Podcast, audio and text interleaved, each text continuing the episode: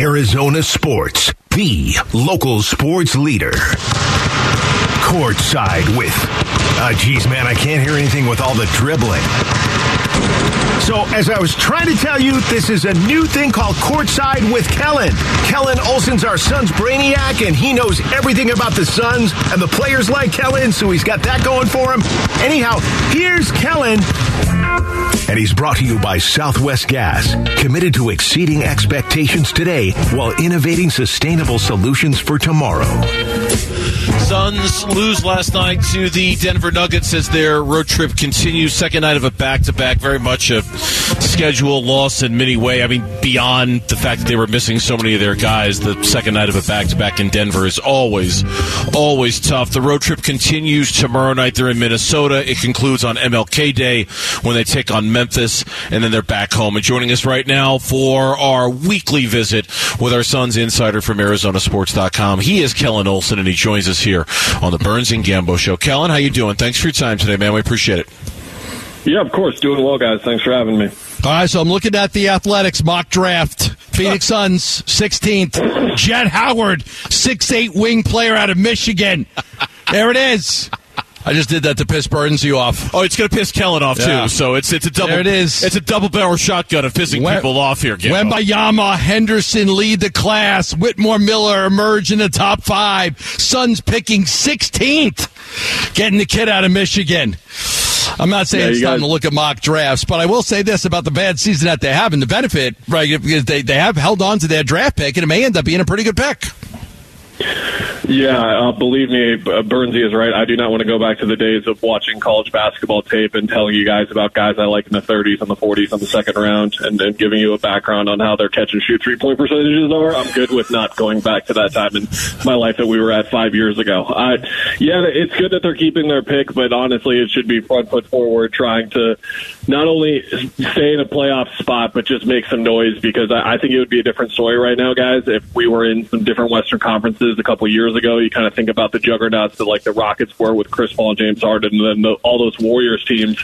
You're looking up top of the West and kind of really struggling to see a, a, a, a kind of path for a team like the Suns right now where they are to winning the West, but I don't see anyone as a juggernaut emerging in the West right now. So if they can just get healthy, play some good basketball for the last six weeks, and find a rhythm again, they're still in a fine spot to potentially make some noise. I know we started the show with this, and I told Burns, yeah, I think the path to winning it, I think that's over now. I mean, you look at the, you're nine games behind Denver and Memphis in the loss column, nine games behind them, and there's only 39 games left. So I think that's unrealistic to think that way. But then you start looking at can you catch Charlotte? Can you get to three? Can you get to four or five?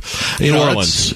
Uh, New Orleans. You said Charlotte. Oh, Charlotte. Uh, Sacramento. I meant Sacramento. Sacramento. Okay. Yeah. I meant Sacramento. Can you catch Sacramento? Can you catch New Orleans? I mean, you know, that's some of the things. I think they put themselves in such a big hole right now that there definitely are teams in the West that they're not going to catch. No, I don't think so. I think what I'm looking at more than anything else is the start of February because it seems like, from a timing perspective, with the injuries and what we know about them, that that's when you should have everyone back. Now, everyone, knock on wood, listening at home in your car, if you got some wood around, wherever, knock on everything that the Suns don't have another injury come up, and then hopefully they can be at a point where they're full strength here in a couple of weeks because that's 10 games later, and now you're talking about, okay, there's 30 games left in the season.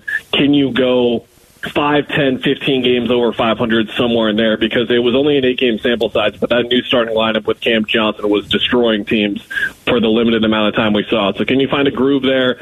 Again, finish five to 10 games over 500 for a 30 game stretch and then find yourself in that three to six range depending on what happens with some of these other teams. I don't think it's completely out of, out of the question. They're not, they're not completely screwed right now, but they do have to be looking at it like, okay, once we get fully healthy, we got to get going. We, we got to, we got to start to really put some wins together now. Yeah, that seems to be the window for me too. Is is three to six? I, I mean, th- it, one to two seems ambitious, maybe a little overly so. I, I, think as long as you're within arm's length of whoever's at five or six, and you start to get guys back, I think you're in a fine spot. I, I think you'll be a okay as long as a you don't lose anybody else to injury, and b whoever's sitting at five or six or even four doesn't get too far ahead of you. If you're still within three or four games, I think you're in an okay spot. Have you? I know we had James Jones on the show yesterday.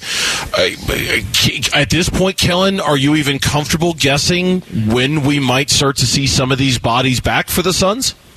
I, I do feel comfortable with the limited information we have, which which is not a lot. Uh, DeAndre and Landry Shamet are both under the day to day category. James Jones told you guys on your show, like maybe looking at Friday early next week. So it seems like they're in a path where they should at the latest be back with it within a week. It, it does feel safe based on the information we have there. Now, Chris Paul, as you guys know, we, we hardly get any information on his injuries in terms of a timetable. He's usually filed under day to day, and then that's all we really know. That's all we know about Chris Paul's injury right now. So we'll see on him. The reevaluation date for Cam Payne, I believe, is coming up in nine days, and then I think we're 15 days out or uh, 13 days out, sorry, from Devin Booker's reevaluation date. Again, those are not return dates; they are reevaluation dates. So again, kind of circling February, but some of those returnees will really start to help. You kind of have to say it out loud to realize how shorthanded right now they are. If we were assuming that Jae Crowder would, would be doing his job and playing basketball for the team that's paying him to, the Suns would be down seven of their top eight players right now. That that that's really the holder. And Mikal Bridges is the only guy you can look at right now who is playing who would feasibly factor in to the playoff rotation. That, that's the type of bodies that they're missing right now. So any return will help at this point. And then, of course, if we're talking about February, that's the trade deadline coming up. You add another body there, assuming they get a Jae Crowder deal done, and, and you're on the upswing. Let me let me hit something that's right in your real house. There was a a ringer story asking if the Phoenix Suns were cooked and whether the championship window is closed. And they spent a good deal of it talking about Chris Paul, saying he's making threes at a forty percent clip, still has an elite assist to turnover ratio, but far from the player who's a worthy All NBA selection the past two years. This new older Paul already has missed fourteen games with a heel injury, with more to come as hip issues persist. When he has played, he's posted career lows in points per game, two point field goal percentage, free throw percentage, adjusted true shooting percentage, all stuff that's right up your uh, your alley. How much of the struggles of the Phoenix Suns do you think are with Chris Paul declining in age? I think they have a lot to do with it, and, and not to put it solely on him, but just the way that the team is kind of constructed and, and the way that certain uh, responsibilities are handed to certain guys. When Chris Paul is playing like this, it puts even more on guys that's played. And I think coming into the year, we were already talking about Chris Paul playing in a, in a reduced role, and we saw it. But now it's kind of happening for different reasons, where he's just not capable of being that guy night in and night out. I, I do think that it's overblown to say that they are cooked again. I think that a lot of this conversation, if we were talking about a Suns team in the Eastern Conference and they had to go through Milwaukee, Brooklyn, Boston, Cleveland, like I think that the majority of the heavy hitters right now are in the East. I would be feeling a lot differently about saying that they're cooked this year. But in in the West, you've still got relatively unproven teams at the top in terms of Denver and Memphis and New Orleans. They are really, really good teams. Don't get me wrong, but in terms of serious playoff success, we haven't seen it for those groups. Whereas the Suns have made the finals, and then you've got the Warriors and the Clippers more so in the bottom half. And we're talking about the Kings as this great story. They haven't been to the playoffs for a really long time. None of those guys have playoff experience, so I'm not sweating them necessarily. Dallas is the other team in the equation as well, but until that sort of gets sorted out and until we're at the point in like say we're in mid March and the Suns are still playing kind of 500 basketball when everyone is back healthy, that's when you start to really say, okay, they're probably done for this year. But until we see them fully healthy and get them for a couple of weeks and see how this full uh, play the players actually looks together, that's when I'll be able to make more strong declarations. Yeah, the the interesting thing is that they were once, you know, one of the best mid, you know, mid-range shoot, jump shooting teams in the league. Now they're like 20th. They're not knocking those down, but I'm still continuing to be baffled by the inability to get to the free throw line. I mean, even last night after the first quarter, K Ray's, yep, no free throws for the Suns. This team, and, and some fans may get mad at the officials, but they're just not aggressive around the basket. They do not get to the free throw line at all. That's, that's, that's going to be a killer for this team going forward.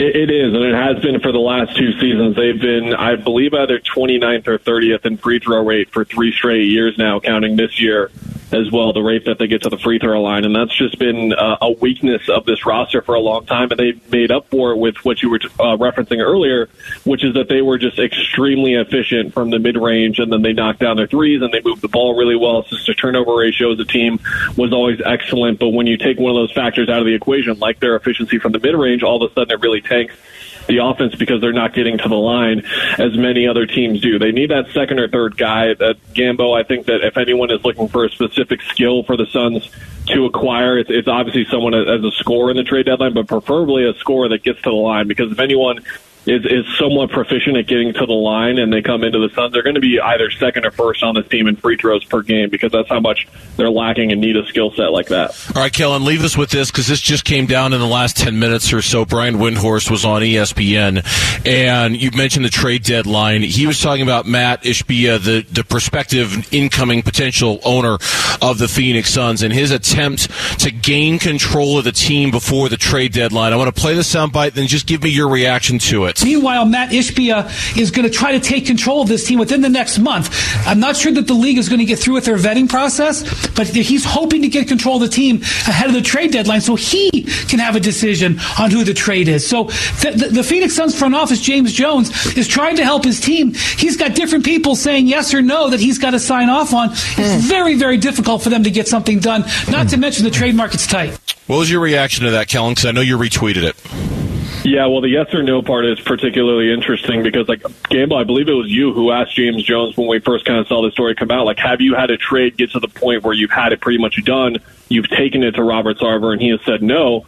And James Jones said, no, nothing like that has happened. And until we get some concrete reporting on that specifically, that the Suns have agreed to trades, but then they haven't gotten approved by ownership, that is where I start hesitating. The front half is more interesting to me. Is it like, okay, do they want to make, do they want to wait to make a deal until it's the deal type of deal that Ishbia would pass over, and do they want to wait to see what Ishbia thinks of the specific deal? And that part, to me, is more interesting. But we're dealing with information here, but at the same time, it's it's pretty speculative until we get some concrete stuff in terms of yes, a trade has been sent to Robert Sarver's doorstep and he has turned it down. We haven't heard that level of reporting yet. Until we have, uh, I'm not going to read too much into it either way.